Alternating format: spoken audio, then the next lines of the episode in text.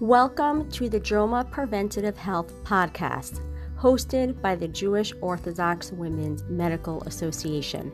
We provide you with up to date information on health topics geared towards the Orthodox Jewish community.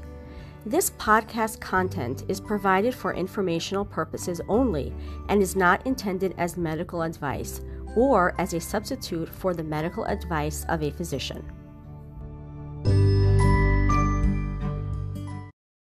Welcome to the Jewish Orthodox Women's Medical Association podcast. I am your host, Elisa Minkin. I'm a general pediatrician and proud JOMA member. And today I'm really, really honored and really, really excited to be interviewing Tzivy Reiter and Raizel Keilson from OHEL. Before I introduce them, please, if there is a topic you want to hear, if you want to be interviewed, if you know someone you want to be interviewed, if you have um, comments about episodes we've done already, please reach out to us at health at joma.org, H E A L T H at joma.org. We want to hear from you. Tzivy Reiter is the director of Children's and National Trauma Services, OHEL. She currently directs outpatient mental health services for adults and children, school based services for youth, early childhood mental health and trauma services. In that capacity, Tzivy has overseen the implementation of evidence based practice models across programs, utilizing current research and data driven processes to produce meaningful outcomes. She is a specialist in trauma and disaster mental health, having run crisis counseling programs after 9 11 and Hurricane Sandy. She has intervened on local and national traumas, including the Houston floods, the Pittsburgh shootings, and the Woolsey, California fires. She has led the OHEL mental health response to COVID, including the pivot to telemental health treatment, and virtual psychoeducational sessions that attracted tens of thousands of participants throughout the pandemic. She co created a resilience workbook that was used by 10,000 children during the pandemic and was named a mental health hero during COVID by New York City Mayor's Office of Community Mental Health. Ms. Reiter facilitated the development of trauma informed school based resources, including Return to School COVID Toolkit and a trauma sensitive schools model, Resilient Schools. Most res- recently, Ms. Reiter co authored a book for preschool children, I Feel That Way, and That's Okay, also co written by Naomi Baum, PhD, and an accompanying teacher's guide. Raizel Keilson is a licensed clinical social worker. She has been working with young children for 15 years, first as a therapist and now as both a therapist and a clinical supervisor of all treatments at the Early Childhood Mental Health Program at OHEL. Raizel treats early childhood, PTSD, postpartum reactions, childhood anxiety, parent child relationship challenges, and divorce reactions. Raizel was trained in multiple modalities, including child parent psychotherapy, CPP, SPACE, which we talk about in this interview, interpersonal psychotherapy, IPT, triple P. Raizel collaborated on the development of the book I Feel That Way and That's Okay and other resilience workbooks developed by OHEL. Raizel is a proud mother of five children and loves to read, especially good children's books. She can often be found combining her love of reading with mothering. Hi, Tzivy. Hi, Raizy. Thank you so much for joining me today. Hello. Yeah, thank you for having us. We're so happy to be here. I'm really honored and I'm really excited. I always say that, and I actually always mean it. That's like my intro. It's my standard intro, but I really mean it because I only have guests that I'm excited about interviewing by definition. And you're here to talk about resilience, which is absolutely so foundational. It is so important. And so I really want to dive into different aspects of resilience. Um, you guys have written a book. Actually, you co-wrote this book. Um, I feel yeah. that way and that's okay. I have it. Okay. I bought it because I thought it was so important. The minute it came out, I bought it. And I think it's great. So I want to start with that book because that's new. That came out recently. I'd love to hear what led to the writing of this book and what ages it's most appropriate for. Sure, sure. So I guess I'll I'll start off and Raizel could uh, could uh, add to it. So we do a lot of work in the resilience space, you know, here at um, OHEL. And actually during COVID, we created a COVID-19 resilience workbook that was actually used by almost 10,000 children during the pandemic. And we also do a tremendous amount of work in the early childhood space, right? We work a lot with kids like zero to five and their parents. It's actually impossible to work with kids uh, zero to five and not work very closely together with their parents. All of our work is very much through like an attachment lens. And we really, really believe in the power of that like early intervention in those early years and how much really power that you have to set the kids on really a trajectory for positive mental health and just building skills that will help them for really their entire lives. Um, so we work so much in that space, and we had so many people ask us, you know, preschools and just different, you know, uh, organizations that we work with, what are you doing for the little ones? Like this is a workbook, you know, workbook it was for kids, you know, five, six to ten or eleven. A workbook is not developmentally appropriate, right, for the little ones so we brainstorm. We have a really a wonderful team, a wonderful early childhood team, and Raizel's the, the supervisor of that team. And we kind of brainstorm, okay, what are we gonna do for the little ones? And and what are we gonna create that will help build resilience in these kids and their caregivers? And we couldn't decide between a coloring book or a storybook. Okay, both, you know, developmentally appropriate. And so we actually, in the end, settled on both. Um, we created the storybook, but there actually are free supplementary coloring pages on our website. Oh, so fun. Yeah, yeah, yeah. So kind of everyone can get, parents and teachers can get the best of both worlds. But that was really what happened. It really kind of was born from just this need to be able to do something also for this population, something meaningful, but it was also developmentally appropriate. So that was kind of the idea was born. And then really we worked on it, I would say really collaboratively. It was very much um, based on the principles of the work that we do in our early childhood, like mental health program, our understanding of attachment and um, you know social emotional learning right? We really believe that social emotional learning is a greater predictor and those skills it's a greater predictor of academic success than even iq for kids so it's just mm. a mission that we really believe in that we really wanted to further and i'll let Raizel add to that because i'm sure she also has a lot to say it was really it was a really exciting project because we were thinking okay we're going to do a book but how is our book going to be different and I really think I challenge people actually to find something that can meet this piece. And what we did is we said, there's a lot of books. Some are feeling books. We have tons of books. And I'm in one of our treatment rooms. We have tons of books. Some are written from a therapeutic standpoint. Some are not. They talk about feelings. They talk about experiences. But we felt like what is missing was that first step, which is, well, how do you know how you feel? Mm. And that's the mm. introspection, which I hope we're going to talk more about. But our conversation starts before the feeling is aware. Uh, and when we explain interoception, I think you'll have an idea. But yeah. I, am going to have you say it slowly because it's a long word. Uh, interoception. So should I talk a little bit about yes, that? Yes, please. so what I think is really unique about our book is that we ask the question, how do you know how you feel? See, you don't start out with feeling awareness, right? You're not like, oh, I'm sad. Um, and really that leads into interoception, which is a one of the eight senses and it is not exclusively about feelings. It's actually, and I'm sure as a pediatrician, you deal with toilet training and food issues, and all those things are also related to interoception. Interoception is the ability to be aware of the sensations within your body. Um, right? So that's teaching a child being aware they need the bathroom, but they can also be about being aware of what my body is feeling and that's a first step. So, really, what I think our book does, which is unique, is we talk about that first step. We talk about helping children be aware of how they feel. And what is really important is we're not teaching interoception. Actually, if a child seems to lack awareness of what's going on in their body, uh, that can we typically think might be a sign of maybe a child struggling with spectrum, like a spectrum child, or sensory integration, which doesn't have to just be spectrum to be. Yeah, yeah, or well, that one and we also see it in trauma so children mm. who've experienced interpersonal trauma don't mm. necessarily because it was adapted to ignore what was going on inside their body they they don't they've learned to use this globally and are not paying attention but really from the time you're born you're very aware of your internal experiences right mm. and that's I'm hungry, so I start to cry. And so that was really where we want to start the conversation with these are feelings, but before we say this is happy, this is sad, these are the labels, this is what makes you feel, we want to say, well, how do you know? How do you know how you feel? Mm. And we tried to think, and this was really very fun and collaborative, like, what does it look like? What does it feel like?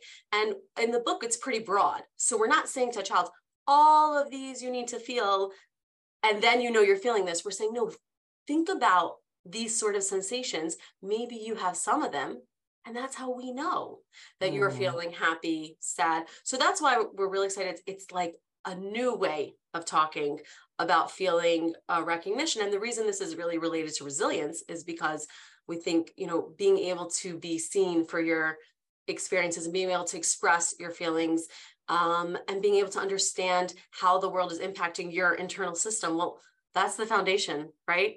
Of being able to manage when something big comes your way. A big big or a little big right? The normal bigs that happen.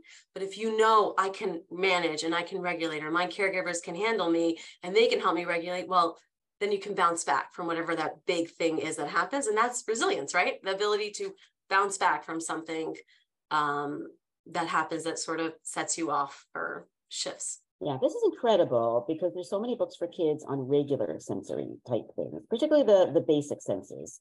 Mm-hmm. Um, not on interoception, right? Yeah, yeah. If I can actually add to this, because we really want, firstly, because we do so much work in the space, we know a lot of the books that are out there. We know the tools that exist, and we really wanted to create something that added value. That wasn't going to be like just another book about emotions. We wanted something that really would be different and in a very practical way would help sort of teach these skills, which is also why we created some of those supplementary tools. That it's not even just a book; it's almost like an experience. You know, believe it or not, we've actually gotten a request from many of the preschools we're in to create teddy bear um, teddy bears or puppets with the characters of the book, and we're actually doing that. Aww. It's almost going to be like a curriculum that you can really use to kind of really integrate those concepts with the kids. But that was like really important to us to do something that really added value that was different, that was like a contribution to the field.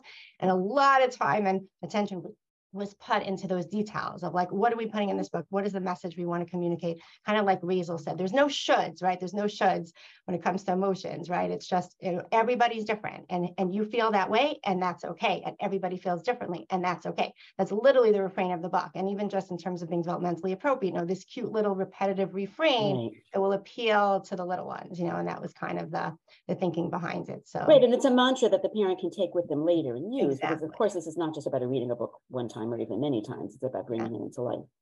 Yeah, and also just even the whole model for the book is, you know, the caregiver figure, the the the Teddy, you know, kind of accompanies and companions the Teddy and Teddy's, you know, friends kind of on this journey through learning about emotions. And it's kind of that ever-present companion, you know, kind of with them, co-regulating with them, communicating to them, and sort of like modeling this attachment that we're really looking and we're trying to kind of reinforce sort of in, in parents and children, because that is really the core of all of our work, very much through an attachment lens.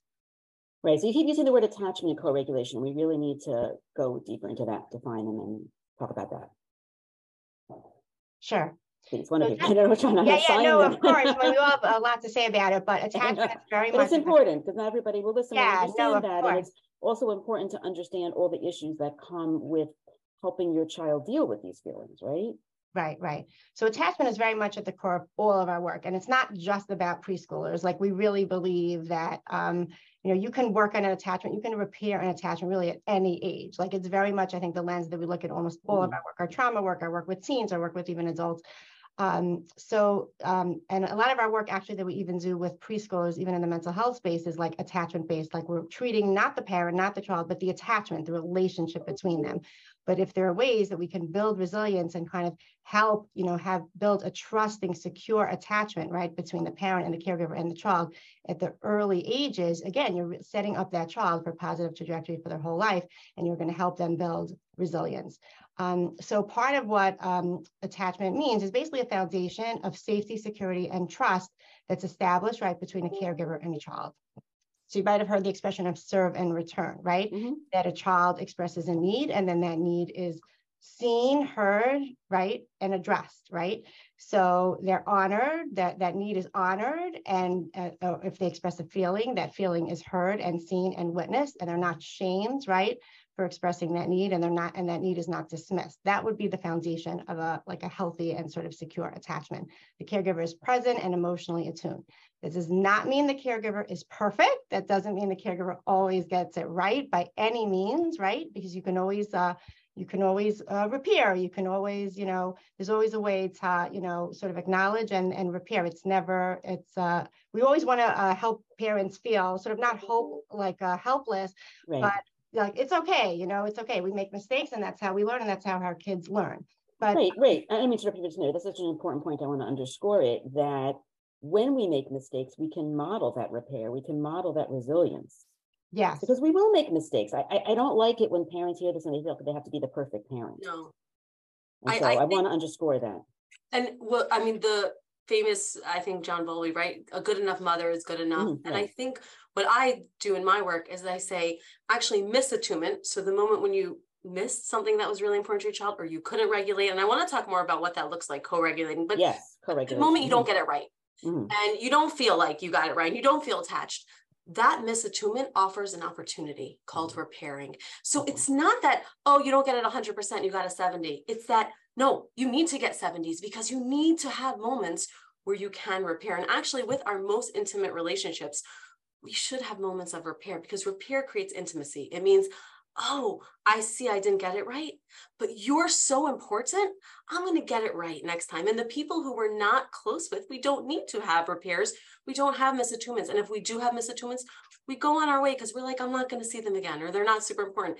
It's the most important people that we will have misattunements. But the key, and, and this is where the healthy development happens, right, is that I wasn't seen uh, for a child, right? Or I wasn't understood, or my need wasn't important. And I feel really not good about it but then i had the the repair is that moment when they say no i'm i did it wrong and it's okay it's human right all of those messaging that you're going to give to child when you have misattunement and repair are so foundational to healthy relationships throughout the lifespan. So we're not saying, oh, mommies, don't worry if you don't get 100, it's hard to get 100. So we're saying, of course you don't get 100s because you're close with this child. You're with them all the time. You will get it wrong. And that's not a problem. Right. And we also tell parents, because we hear from parents sometimes like, oh, my child did X, Y, and Z, and my child was very upset. And I basically said, instead of like honoring their sadness, I said, oh, don't cry, or, you know, I rescued them, or I probably, you know, whatever I did that I, I shouldn't have done. And like, oh, I shouldn't have done that. And we always say, it's okay. The bus will come around again. Like we really mm-hmm. believe like, it's okay. You'll have plenty of opportunities. And that's all part of the process. Right. I want to talk for just a minute because as a pediatrician, I see parents drowning under the pressure mm-hmm. of parenting today, which has become a verb, right? I mean, the expectations are sky high, and the danger that I see to focusing on attachment, which of course is important, is raising the bar too high and having parents, you know, really struggling with trying to reach what they think is that that correct type of parenting. So I want to talk just for a few minutes about how we're not saying that every second of the day your job is to constantly right, work on this. Does that make sense? We're human, we're busy, we may not.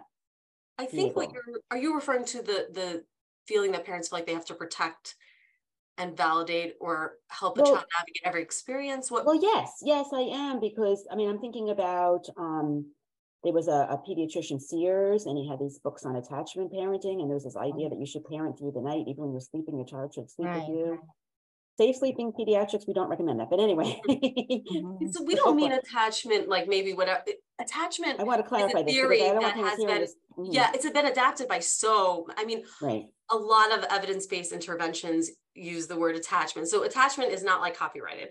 But what right. we mean is the general theory and, and of that as humans, we understand the world interpersonally. So when a, and it's particularly important in the zero to five, although I will definitely explain it is important throughout the lifespan, but it's particularly important in zero to five because children don't understand how to understand the world. They come in and they're like, what is this place? And the way they are primed to understand the world is through their caregiver. And they are looking at the caregiver to say, when do I need to be afraid? Can mm. my needs be met? Am I important enough for my needs to be met? And all this begins to develop the foundation of self and the expectations of the world, the expectation of other humans. So when we mean attachment, that's what we're talking really about, that experiencing the world through interpersonal relationships and because little children have so many needs, I mean, the littler they get, the more needs they need help being met there are and they are primarily in the care of caregivers right? And particularly a mother and a father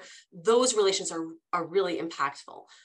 But this is something we navigate throughout the lifespan right? We're we're constantly learning about new relationships. Right. well you know when you go to school you're learning about social relationships. When you're in your teenage years you're learning about individuation and divine, defining yourself amongst your peers.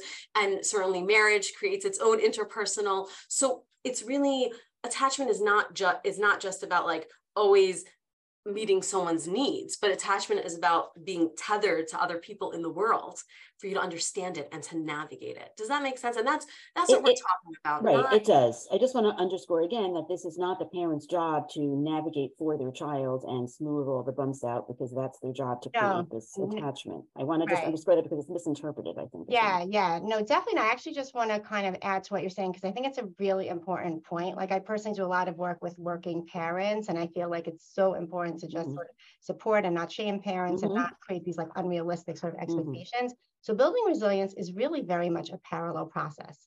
You know, you build resilience in yourself as a parent, and then by doing that, you model building resilience in your children. Part of building resilience is self-compassion. Part of building resilience is taking care of your own needs. Like it's not about sacrificing your needs at the altar of your children by any means. And part of, I think, you know, teaching resilience to your children is modeling that, that your needs count your needs come, you know, are very important. You're allowed to meet your own needs. You don't have to be that sort of stereotypical, self-sacrificing, you know, altruistic mother as a matter or, or father. As a matter of fact, when you meet your own needs, you're so much better positioned to support your child, right? So that's, I think, like very, very important to kind of give that over to parents because I think uh, I think you're right. Sometimes the messaging they get is you have to smooth every bump for your child. You have to make sure your kids are okay.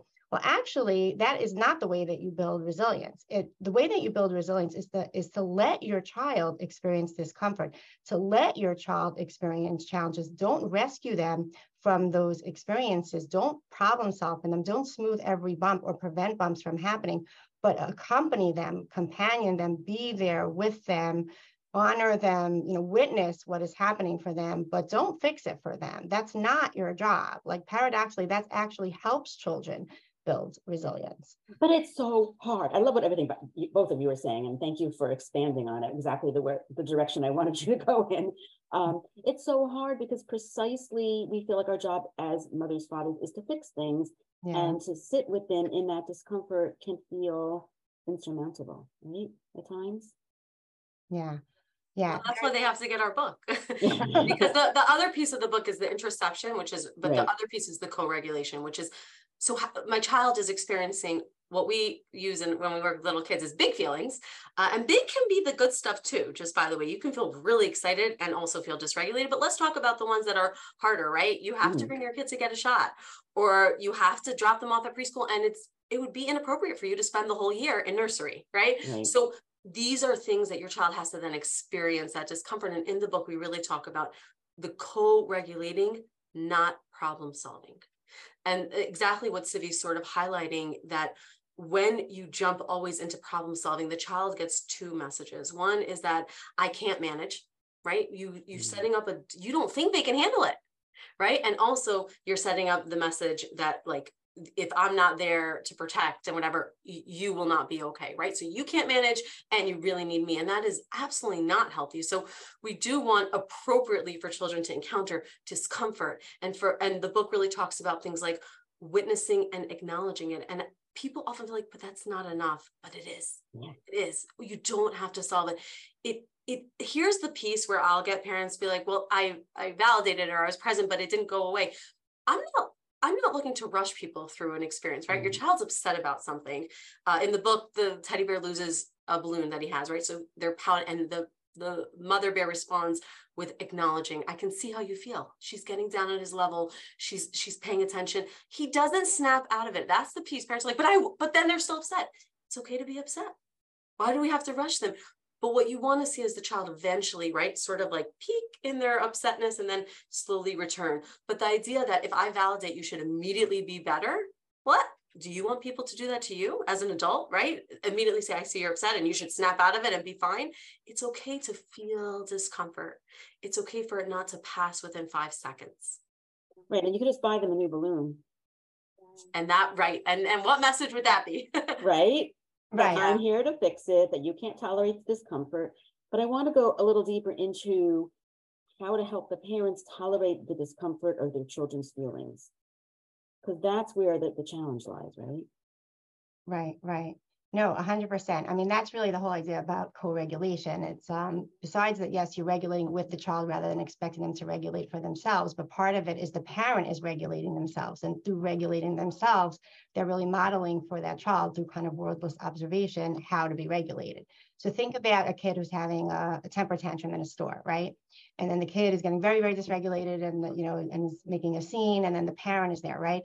And the parent is probably thinking a lot of automatic thoughts right inside her head. She's thinking like, oh my goodness, this is so embarrassing. Like, what are people going to think about me? Or, or maybe she's thinking this is my fault because I didn't feed him before we came, you know, whatever they're thinking, right? Whatever automatic thoughts. And then the parent is starting to get really dysregulated themselves because they're really, it's the whole situation is embarrassing. They're very agitated. And then what happens is the child, the situation just ends up sort of, um, you know, getting worse. The child is sort of picking up on the on the parents, you know, dysregulation, and they're getting increasingly dysregulated. So if the parent can sort of practice that idea of like self-compassion or almost like talking themselves through it like it's okay kids you know kids kids will tantrum kids this is what happens sometimes this is normal and sort of they can they they can sort of regulate themselves and sort of calmly you know navigate whatever is happening you know maybe not give in to the child because that's also something that ends up happening. You just want to like stop that child from screaming and crying. So i'm just going to mm. kind of give them what they want sort of like that's not necessarily our job to give in to our kids although if we do it's okay sometimes. Again like Raizel said it's always we can always repair we can always learn from it. But of almost like talk themselves sort of through it and say it's okay. Kids, kids are going to tantrum. Kids are going to, you know, my kid is going to be sad. My kid is going to be upset. I don't need to rescue them through this. I'm going to try to like, uh, maybe, maybe the parent will not get through her whole shopping list and quickly try to, you know, kind of get through and, you know, leave the store and kind of get herself out of that situation. Maybe she can, you know, take a breath herself, right? And just do different things to kind of regulate herself and kind of get through the different situation. But that probably will help make a difference from the tantrum, you know, escalating. It's not going to fix it. It's not going to stop it. It's not a magic pill, but it will sort of help at least contain the situation, you know, a little bit. And I think part of it is the messages that we give ourselves as parents, the expectations. Kids are going to tantrum. That's this is what happens. You know, things aren't always going to be perfect. I'm going to be in a rush. I'm not going to be able to make sure my kid is well fed and well rested every time I have an outing. And just again, that self-compassion and I think just managing, you know, those expectations around around what it, you know, what it means to parent. It doesn't mean it's going to be perfect. It doesn't mean our kids are always going to be happy, you know, and content. And we don't and we don't have to rescue them. And that's really, I think, if, if, if, if, parents listening remember one thing from this like whole discussion, it would sort of be that like it is okay for your kids to be sad. It's okay for your kids to be upset. It's okay for your kids to be angry. It's not your responsibility to make sure that they're always feeling happy and content. Right. And don't confuse the greater sensitivity to your child's feelings as thinking that that means you have to make them happy. Do you know what I mean? Like it, it can be very confusing, you know, to be that more, you want to be that more sensitive parent. You want to be attuned, right? So I really want to explain the term co-regulation and go into it more. I want to really highlight the the co-regulation part of it is definitely modeling but i really want you to understand that it's like an internal natural system. I don't want parents to feel like, oh, do I have this skill? Do I not have this skill? Children are primed little to pick up on our internal state.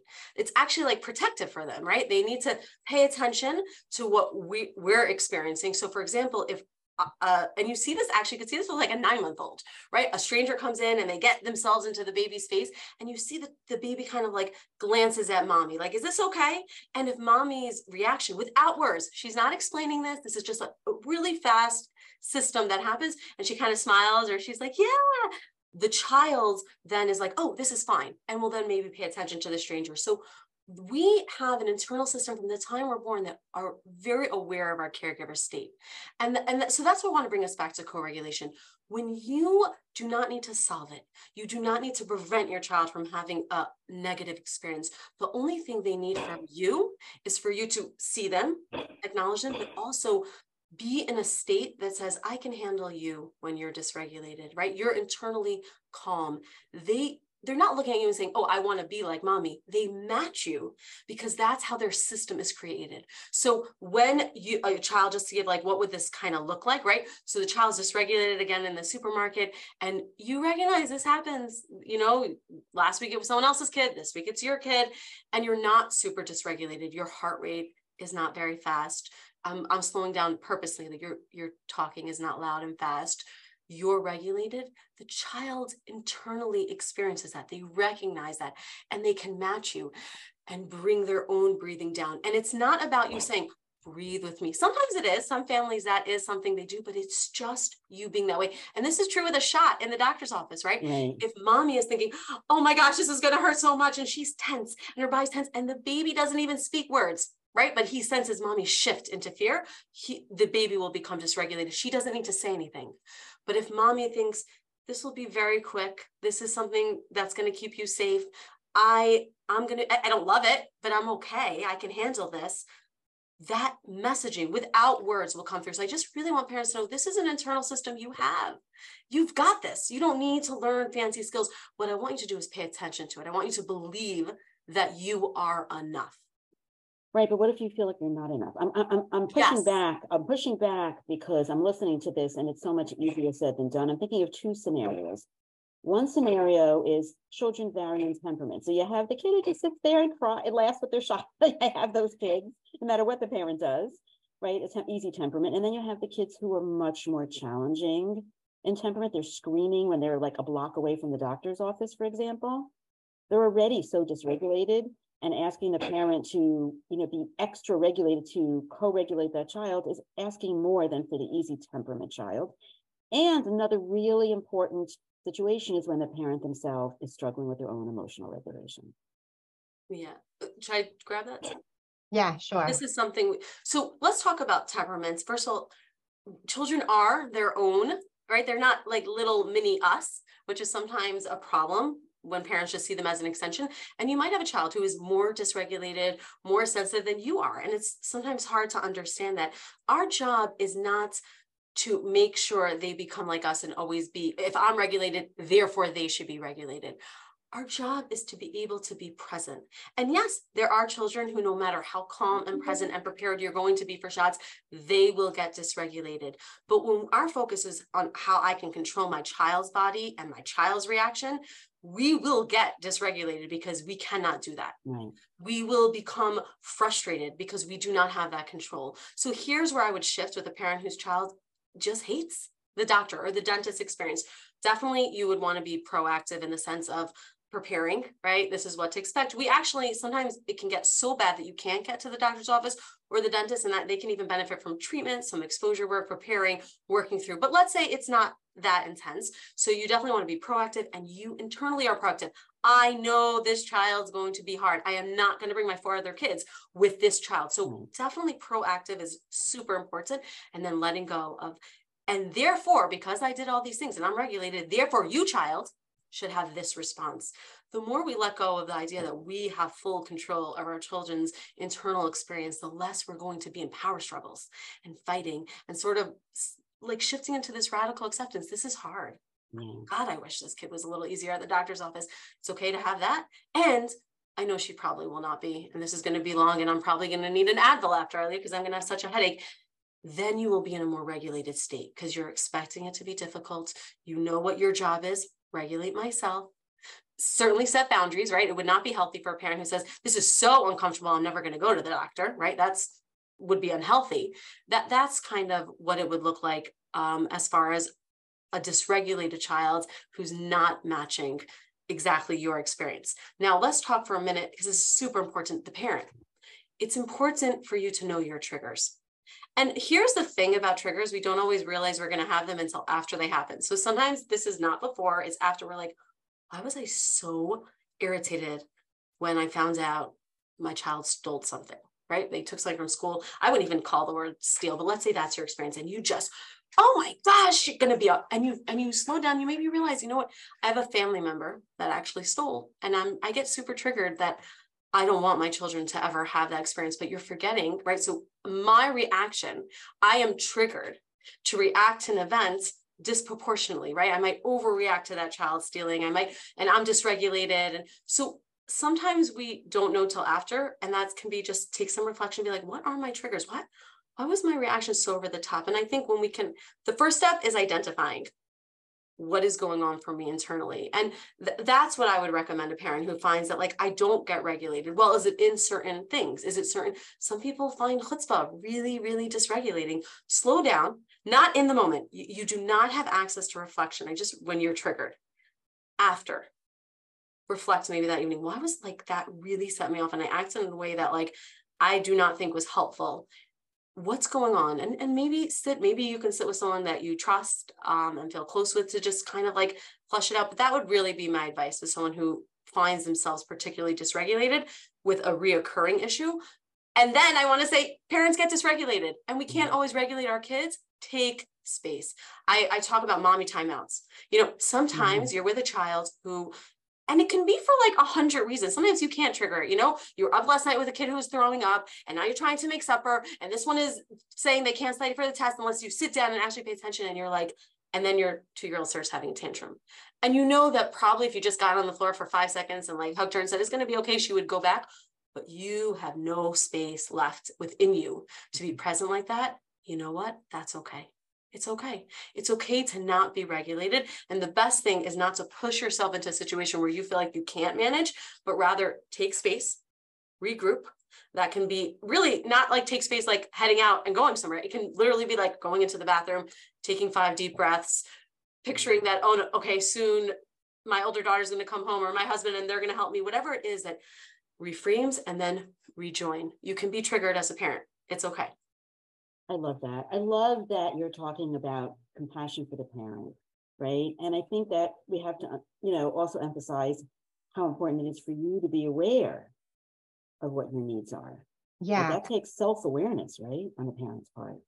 Yeah, no, it really does. I always say self awareness is really your best friend. Like it really is a tool. It's a tremendously um, important, you know, parenting tool. Really, like are, are my buttons being pushed? Like what's going on for me that this is like so upsetting me that I'm having this outsized reaction? Like what is happening? Kind of like be curious. Be curious about yourself, you know, and be curious about your child too, because every behavior really is a communication. You know, I feel that it does really help to reframe. Like when your kid is just giving you such a hard time, they're you just can't make them do what you want them to do, what you need them to do, right? To kind of take a step back and say, my child is not necessarily giving me a hard time. My child is having a hard time. What is mm. going on? Oh, I love that. And I think that just, you know, and it's hard to do it in the moment, and like Raizel said, and you may not be able to do it in the moment in the moment. Maybe you'll do it afterwards. Maybe you'll say, what was going on for my child that this was so difficult for them. And I also think it's about managing your expectations and planning and and preparing because it's like taking your kid to the doctor is so difficult and stressful. Right. Maybe you need to get bring an iPad. Maybe you just need to stick an iPad in their hand and just get through it and that's okay or maybe you need to have a partner you know or your mm-hmm. spouse mm-hmm. come and come with you or go, go instead of you maybe you know whatever it is that you need to do to get through that's okay like we don't have to put these expectations on themselves remember there was one parent who you know worked a very long day and came home and just was like very the thing that just really was so hard for them after a long day of work was like doing homework with their with their kids, right? And one particular child, it was like they're always getting into battles. But so what what this parent finally, after time and reflection and support, uh, gave herself permissions to hire a homework helper. You know what? I am just delegating this one thing that brings me so much tension because what happened the parent felt like i should be right. doing homework with my child i should be on top of what's going on with their schoolwork i should not be outsourcing this what ended up happening is the the relationship was really impacted by this power struggle by the like negativity that surrounded this experience of doing the homework together instead of the time together after work being filled with like sort of joyful moments or moments right. of connection right? Moments of compassion. It was really all about this like uh, this this this power struggle over the homework. And once that was delegated and the parents sort of gave themselves permission to delegate it they were able to have more moments of connection and more moments of joy like in their in their parenting and with that with that child which really makes like all the difference. I love that. I'm going to repeat your line because i love it so much. I'm going to repeat it slowly. My child is not giving me a hard time. My child is having a hard time. I'm not the original author of it. It's just something I've heard. I, I don't know who the source is, but it's like something that I've heard and like really resonated. I use it a lot in trainings and just kind of, it's very much part of a trauma informed approach. When you look at someone who's like, again, having an outside reaction. So when you use your trauma informed lens, instead of saying, what's wrong with you? Instead, you think, what happened mm-hmm. to you? What mm-hmm. happened to you that you're acting in this way? So it's very much like consistent with that sort of using that lens to kind of look at behaviors and people, right? And reactions with that, with that sort of approach of like what's going on for them. Right. And Raizel, you mentioned earlier how it can be hard to have a child that's so much more sensitive, you know, than you. But you know it's also hard? You being sensitive and having a child just like you. Yeah. Okay. I see that a lot as a pediatrician. Yeah, I, I, anxiety can run in a family. hmm and you can definitely have where they can feed off each other and that's why it's really important to understand that if your anxiety is taking over it's not like a healthy understanding of the world right? So what you'll have is right the child says this is so scary and the mother says i know and that, right? And then you can Right. imagine this escalation i've i've certainly experienced in the therapy room. I've heard examples where they'll feed off each other and Right. the mm-hmm. key to that is we're not going to make anxious children with anxious mommies not anxious. What we're going to want to try to do is help them sort of not have the anxiety so internal as like a correct understanding of the environment but to recognize oh this is my so uh like externally recognize oh this is my anxiety speaking. Like i am thinking that this is not manageable but that's my anxiety. So we kind of create like distance between this internal state of anxiety as like this is how things are let it navigate your decisions. We try to put some distance. But yes yes these things can be genetic and we can feed off each other um, and there can be sh- great strength in being able to understand each other and experience the world similarly it helps a child feel understood and seen um, there's there's many reasons why it's good to biologically be similar uh, but it can also yeah it can It's also double-edged sword because you can understand your child, you could be more empathic, but you can also have trouble, right, with over-identification, right? And Right, amplifying right. the child's anxiety. And in fact, I interviewed a psychologist, uh, Dr. Michelle Conzi, and she does not treat ch- children with anxiety without treating the whole family or the parents. Yeah. They have to do, they have to have family counseling as well. And so I want to put a plug here for, for parents in terms of both family counseling and individual counseling for yourself if you need it. Mhm. we see parents Mhm. when I uh, have parents, I do not say this as like to be nice. You are the expert on your child. Why wouldn't I work with the expert on the child if I want to Right. help the child? I invite you to the room not because I judge you and think I know better. And actually, uh, that's a horrible stance to think that I'm the expert in that way. I invite you to the room because you have expertise. I have expertise. I know that in the mental health, but you have expertise on your child, what will work in your system. So that's why, yeah, I think parents are super important. I do not want to replace a parent. I do not want to be a better parent in the therapy room. I want to be a partner. And I asked myself, and this is sort of leaning to what Tzivy's talking about as far as behavior. When I see a behavior, whether it's in a caregiver or a child, I, I just say, why? What, why? And, and that curiosity, showing, why is this behavior helping you? Or why do you feel the need to do that as opposed to let's get the skills so you stop Right. this? Because when we miss that why, which by the way, we don't always get with kids because they're not able to reflect, but we hypothesize. So, like knowing things about them, why does this behavior, although very problematic, seem to be helping them before we jump into, and this is how what you should do instead. And I, I hope I offer that kindness also to parents, and parents should offer it to themselves and to their spouses. That sort of kindness of like, you make sense. Your behavior, although maybe not helpful, and maybe you wish you didn't have it, but there's a part of it that makes sense. Let's be curious about it. Let's understand it because that will be the best way to address how to get new behavior or other problem solving ways.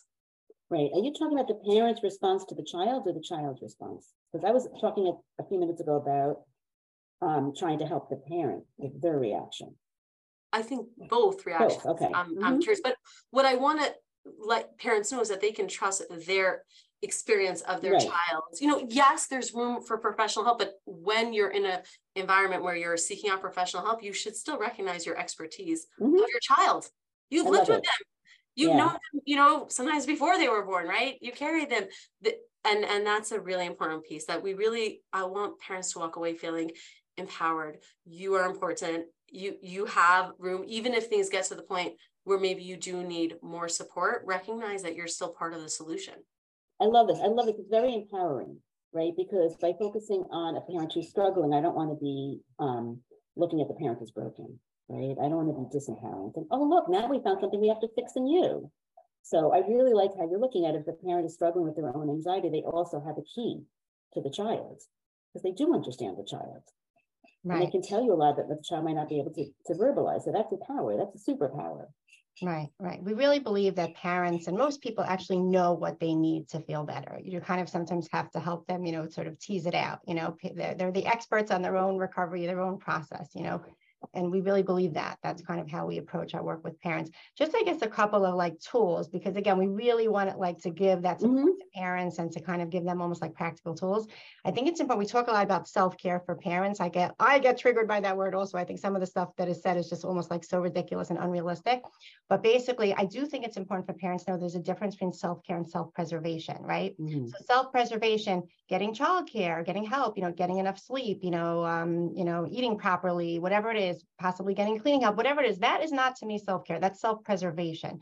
But self care is about sort of filling your cup, like engaging in activities or things that sustain you, that replenish you, that sort of fill you so that you then have something to sort of to give over. And there's a difference between self-care and self-preservation. I want parents to give themselves permission, not just to self-preserve, but to really engage in things that are going to fill their sort of their cup so that they are now in a position to nurture more to their to their families or, or or just to give or just to give themselves for their for its own sake for their own sake you know? So i think that that's like one thing i think is like really just like important for parents to sort of know and have that permission and kind of like be able to kind of tell the difference because i think a lot of parents engage more in self-preservation than actual mm-hmm. self-care.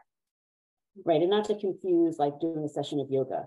That's not really what you're talking about here or having some hot cocoa right, right. Taking a bubble bath, that's wonderful. And that may really be very nurturing, but that may not necessarily be what you actually really need to care for your own emotional needs. Uh, and very often, actually, self care is also about boundaries, right? It's about giving yourself permission to, you know, pursue your own dreams or follow, you know, sort of meet your own needs or that acknowledge your needs and sort of expect that they be met, you know, it, but, but all of that is really important for parents to be able to then have what to give, right, to their, to their families. And then just in terms of other tools, you know, I mean, I think Raizel touched a lot on almost like taking a space, taking a break. You know, when a child is dysregulated, saying saying to be calm or even or even telling the child in that moment to take a breath will not necessarily be effective. But if the parent themselves takes a breath, right, they're kind of modeling it for that child. And sometimes the best tool that we need for a moment of like really high like dysregulation is just distraction almost. Like maybe you need to walk away, maybe you need to just give yourself some space, maybe you need to just get involved with something else that is not maladaptive that actually is a coping tool. Distraction can very much be a coping tool, you know. So I think that's also something parents need to sort of give themselves permission, you know, to sort of do. And this just in terms of, um, you know, we spoke about self-awareness. So I think that's very important. So that self-reflection and self-awareness and whether it's having a peer group or maybe getting, you know, a professional help if you need it to kind of help yourself in that process. I think that really, you know, helps a lot. You know, curiosity, I think we spoke about. Um, and again, just not being afraid to make, you know, mistakes. Like there was a famous story about Thomas Edison, right? He did a thousand experiments to create a, a battery, right? And he failed at all of that. And he was interviewed by a journalist who asked how it felt to fail a thousand times. And he said, I succeeded a thousand times. I succeeded in showing what doesn't work a thousand times, right? so it's kind of like that idea of like, firstly, that we model that for our own kids as well, right? Like we don't really expect perfection and sort of making mistakes is really just part of the process. And that also includes making parenting mistakes. Right. I'm going to throw one thing in there in, in terms of self-compassion as a parent is that if you're a support group, what you call your support group, your your family, your friends is making you feel worse, well, find a way to distance from that.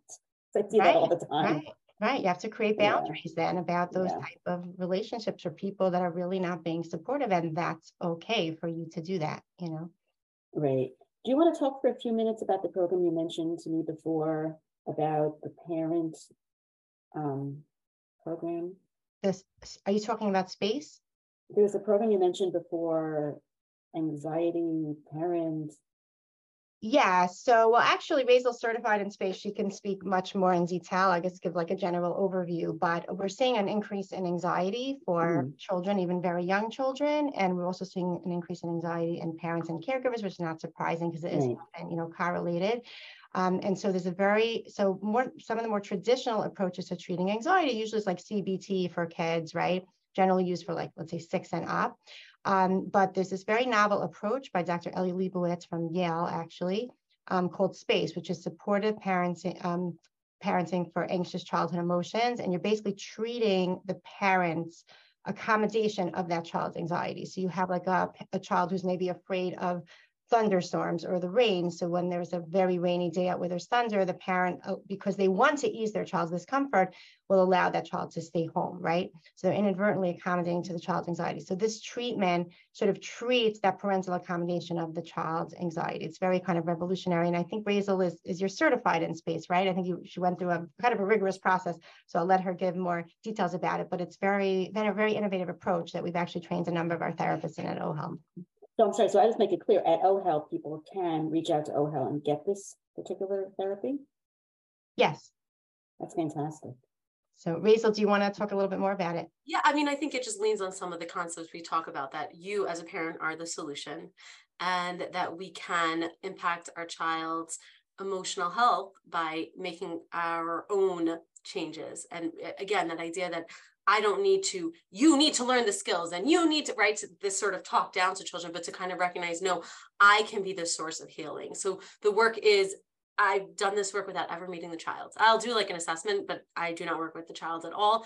work through the, with the parent to help uh, them sort of give over the messaging of that like you the child can experience discomfort and again these are children with anxiety disorders so their level of discomfort is really really high mm. and their level of refusal to engage in things is really high and good parents are accommodating you know why because it's hard to see your child be mm. so distressed like i I just want to really make that clear. This is not judgment like, how could you not let your child experience distress? I mean, some of this distress is very, very impactful in family functioning. Like I can understand why a parent is like, you know what, we're just going to avoid this. Mm. But the problem is it kind of feeds the monster. And that monster, which mentioned a little bit before, is that you can't handle this. Uh, therefore, I'll protect you from it. And the world is going to have bumps and moments that feel like I can't manage. And the more we set a child up for that's resilience, the more we set them up for the idea that they can manage, or these are the supports they can lean on to get through to the other side, the more they're ready to go out into the world and encounter discomfort. And again, some discomfort is typical and, and some discomfort is not. We cannot prevent, right, children from having uncomfortable and negative experiences throughout their lifespan, but we can prepare them to manage. And that's really where this conversation is, right?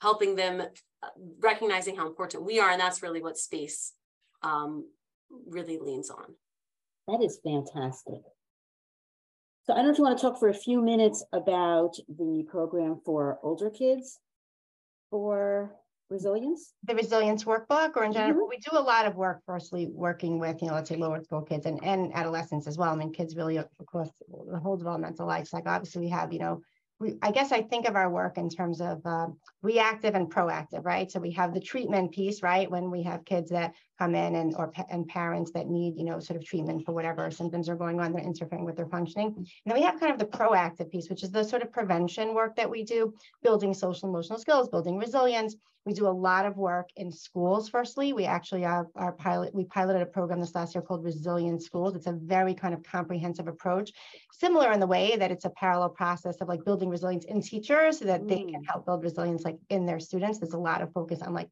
teacher sort of well-being. And our whole approach is, is in general in the school-based work, we use this kind of multi-tiered model. So instead of that traditional way of like, oh, the school-based counselor is coming in and working a few, you know, few hours a week with the quote, I put in quotes, quote unquote, problem children, right? The, the kids that are like giving us trouble.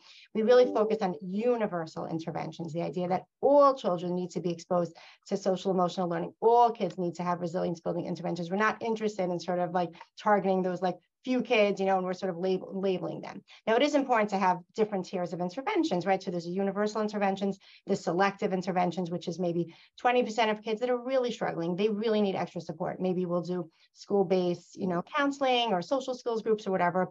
And then those like sort of indicated the top tier, maybe five to 10% of kids that actually really need formal mental health treatment. So we either have some clinics actually co-located in the school setting, or we would have sort of a warm hands up to our clinics because we have one in Brooklyn and Parkway. But it's the idea of like these three tiers of like interventions. So that's just our general model. But focusing on the universal interventions, which I think is most relevant, I guess, to this conversation, is we have created actually a lot of curricula to actually use in schools. And we really try very hard to create user-friendly tools because teachers are so overwhelmed. I mean, they, I mean, this we can talk for an hour about that. That's a whole other story. But teachers have been through so much through COVID, then they're they're finding themselves almost in the role of like deputized mental health professionals. It's not only about teaching history and math, they're dealing with all sorts of like issues in the classroom it's really really hard on that on teachers. So we want to be able to like not expect too much but give them like user friendly tools that they actually can use in the classroom easy way that are kind of replicable and scalable and things like that. So we've actually created a bunch of tools. So we have a middle school anxiety prevention program called map which is nine lessons that we actually give to sixth graders that deal we see a lot of anxiety develop usually around that time period there's a lot of changes transitions you know, puberty, bar and bat mitzvah, you know, a change from, you know, homeroom to departmental, a lot of academic pressure, peer pressure, things like that. So it's a kind of this whole program that kind of helps kids understand the different transition and gives them a lot of tools you know we teach them about emotions and the brain conflict resolution. You know there's a there's a lot of different modules that are actually teaching like very practical skills to kids so that's the MAP program. And then for lower school, we have a resilience workbook. So I had mentioned that actually kind of started this whole conversation. We had the COVID 19 resilience workbook that we did with kids during COVID. So we actually created a non COVID version. Cool um, that we're going to roll out in the fall. We're actually really excited about it. It has an outer space theme. We really tried to make it very engaging. And it's very much based on like the latest research, like everything that we talk about, like we're very into the idea of like adding value, not doing something what's been done before. Um, and really sort of, you know, tapping into the sort of the latest understanding and research. So a huge section of the workbook is about interoception. It's about teaching kids about emotion for, for their age level, right? Because the preschool book was written more for little ones, and this is a little bit more sophisticated understanding, but that's appropriate for that age group about what emotions feel like inside their body. We're very, very careful again to like, you know, sort of frame it like this is what, you know, angry can feel like in a body. What does your body feel like when it's angry, right? Because it's different for everyone. And there's a lot of place to write and to draw. That's a big part of the book is like, you know, emotions. And we cover a lot of like some of the seven basic emotions, you know, happy, sad, angry, worry, you know, frustration, etc. And of course, calm, very important. Calm is the baseline. And then we also have a whole section of the book is really about coping tools. So it's very much about teaching kids like sort of different types of coping tools. It's kind of loosely based on this model called Basic PH. Islands of Resilience was pioneered by Dr. Mooli Lahad. And it kind of um, is based on the idea that we all have like, there's different coping streams and that we all sort of have them and we tend to favor like a couple of coping streams over the others, right? So it's, um, you know, um, basic PH stands for, you know, PH is physical, you know, movements, and then it's belief systems, cognition, affect, you know, talking, right? And sort of needing that sort of emotional support, social connections, imagination, kind of creativity, and things like that. So we kind of like tapped into those concepts and we created almost like this space toolkit like in the resilience based um, workbook of like these different topic coping tools that kids can sort of draw upon. So I can connect, I can create, I can move, I can say to myself a lot of like self compassion. I can use my senses, which is actually based on like DB, DBT skills type of um, mm-hmm. of ideas of like regulating through using your senses, and and it's kind of like this uh, power toolkit, and kids can kind of see, oh, what are the tools that I like to use? So, so to teach them from a very young age of like i actually i have i have tools. I have things that i like to do. What are the things that i like to do? So they can almost like pull them out a little bit more like have them at the ready when they need it sort of creating that awareness in them. So that's actually a big part of the workbook that section about the sort of the power toolkit. And there's a lot of other things in there like service to others. We know that's very important part of um, resilience and building resilience is giving children opportunities to contribute to the well-being of others right? So we have a whole section about how do you give to others and things like that. And who are the people that you you know you're the it's very important for kids obviously to have that safe person right? And in terms of those like healthy connections people they can trust so like who are the people that you can talk to at school at home and other places sort of like helping them identify that um, safe person for them, and a lot of other different sort of sections in the workbook. Um, but those are kind of the main, I guess, the main features is sort of the coping toolkit and then the interoception piece. So we're really proud of it, and it'll be rolling out in the fall, and you'll hopefully be hearing more about it at that time. Are parents involved with this program? I'm sorry? Are parents involved with this program? It sounds like it's a school-based program, correct? Right. So it's it's a workbook. So like the last workbook was actually used by many parents with their kids, but we, Mhm. you know, use it on a very large scale, like in schools. Like that was Mhm. kind of the platform that we use to kind of roll it out. It is something that can be used with parents. I do think it's unrealistic for parents to kind of be sitting down with this workbook with kids. The way that we believe is a best practice is not mm-hmm. to like sit down and do it all at once. We Right. kind of part of our training is doing a couple pages at a time, having supplementary activities, right? So that you kind of like, you know, reinforce some of the concepts in the book and have different kinds of activities that kind of build on some of the ideas in the book. Maybe we have a piece on gratitude, so then the teacher can start a gratitude journal and, you know, do other kinds of things that again reinforce the concept. So not to like do everything at once because you really want it to have time to kind of sit and you know for kids to like experience the world you know kind of Right. integrating some of these different sort of concept concepts it's very much i guess you could say like a starting off point but not an Mhm. end point you know it's kind Right, of like right. Yeah Right, what, what I meant, what I meant was, Yeah. you know, when my kids were in school, we would often get letters saying, at school, your child is working on X. I didn't mean to give it all to the parents to do. I meant to connect it so that the parents can reinforce it at home. Yes. Oh, yes, very much so. So as part of sort of this package that we're pulling together, so there's going to be teacher training and there also will be like parent workshops. Exactly. So that because that's really the main way Right. that the kids are going to learn Right, is by the caregivers around them, the parents, the teachers modeling the concept, using the words, using the language. And really, that's how it's going to really resonate the most. So that's definitely going to be part of the process. And I saw from the COVID 19 book, the the the outcomes that I think were really the best that we were able to really see were exactly where those kind of things happened, where the teachers, you know, did it in bite-sized pieces. They modeled, there was parent carryover, and they kind of like own the process themselves, you know. And I think that we really saw like huge differences. Like I, I literally had teachers tell me like I had half my my students were like bouncing off the walls and then like we started using the workbook and then the teacher like kind of reinforced and gave reinforcements when they would like should have used the skill from the workbook and she, she literally saw a difference in her whole class. So like i think we saw the best outcomes when the kind of um, the teacher or the parent whoever kind of made themselves part of the process you know just like hand a child the workbook. So that that's kind of what we're going to try to build into the training and we're going to have a teacher guide and all of that when it comes out in the fall right. So this is a teaser. I want to come back with you guys and, and focus on that in greater depth because we're just really scratching the surface.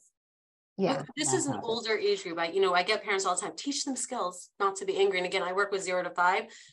The idea of self-regulating and knowing that your stream that works is not appropriate in preschool age. Mhm. Primarily, regulation is going to be through an attachment figure. And when the foundation is set up that I can co-regulate, then I'm available to self-regulate and tap into my own streams. But when a child doesn't have experiences, and I know we're not talk, we're talking resilience and we're not necessarily, but there are children who are not going to have experiences of uh, positive attachment and the way that they feel seen and they feel their experiences can be managed. They are not going to be really good at um, self-regulating and the idea of talking to a child even at 7 8 and be like use your skills. Here's the skills. If we don't step back and say wait have they been seen? or if we're aware that the child has interpersonal trauma we're doing them a really big disservice. I just like you know because I, I all the time get which skills should they learn? You know and i'm working obviously with the 5 to 10 percent where there is diagnosis of a mental Right. health mm-hmm. issue or there's a trauma history. And i think you know just recognizing that all this needs to be done in the context of relationships. Right, but I'm going to mention repair again. Right, Yeah. that nobody should listen to this and say, okay, well, I missed that zone. no never never And you bus will don't have always to come around it. again sorry I. I also really want to highlight, and I we don't have so much time, but just to Right, you know, almost you don't need to be it.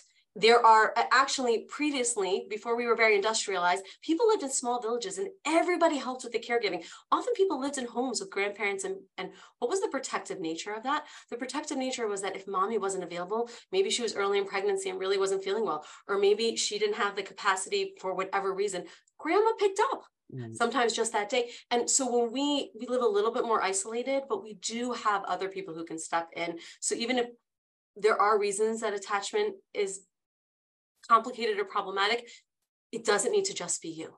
Mhm. there is there can be and we encourage people to have other healthy adult figures interacting with your child. And if you have healthy attachment those other healthy adult figures just reinforce these concepts. But if for some reason there is significant misattunement not the occasional other people like teachers can scaffold and help Right, and in the middle ground, where maybe there's not significant misattunement or attachment issues, but where you're struggling with it, you can get help to be better with that. That's what I meant by repair, Mhm.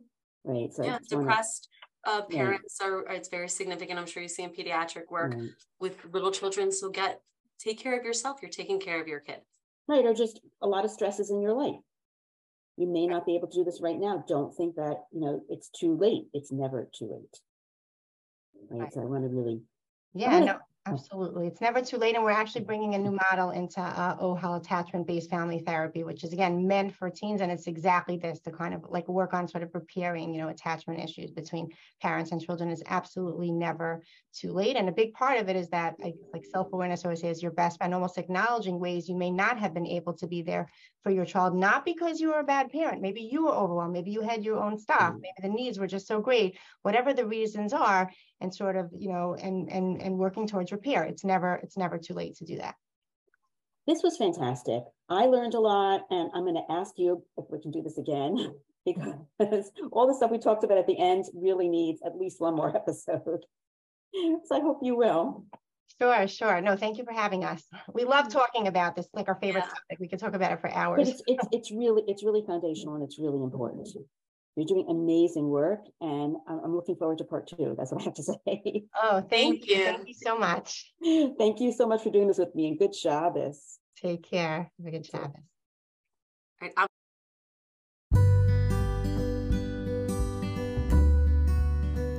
Thanks for listening to the JOWMA Preventative Health Podcast. If you've enjoyed this, please rate and review us on Apple Podcasts and share this with your friends. For more information, Check out our Instagram at jowma underscore org. Check out our website www.jowma.org, that's J O W M A dot org, or email us at health at jowma.org.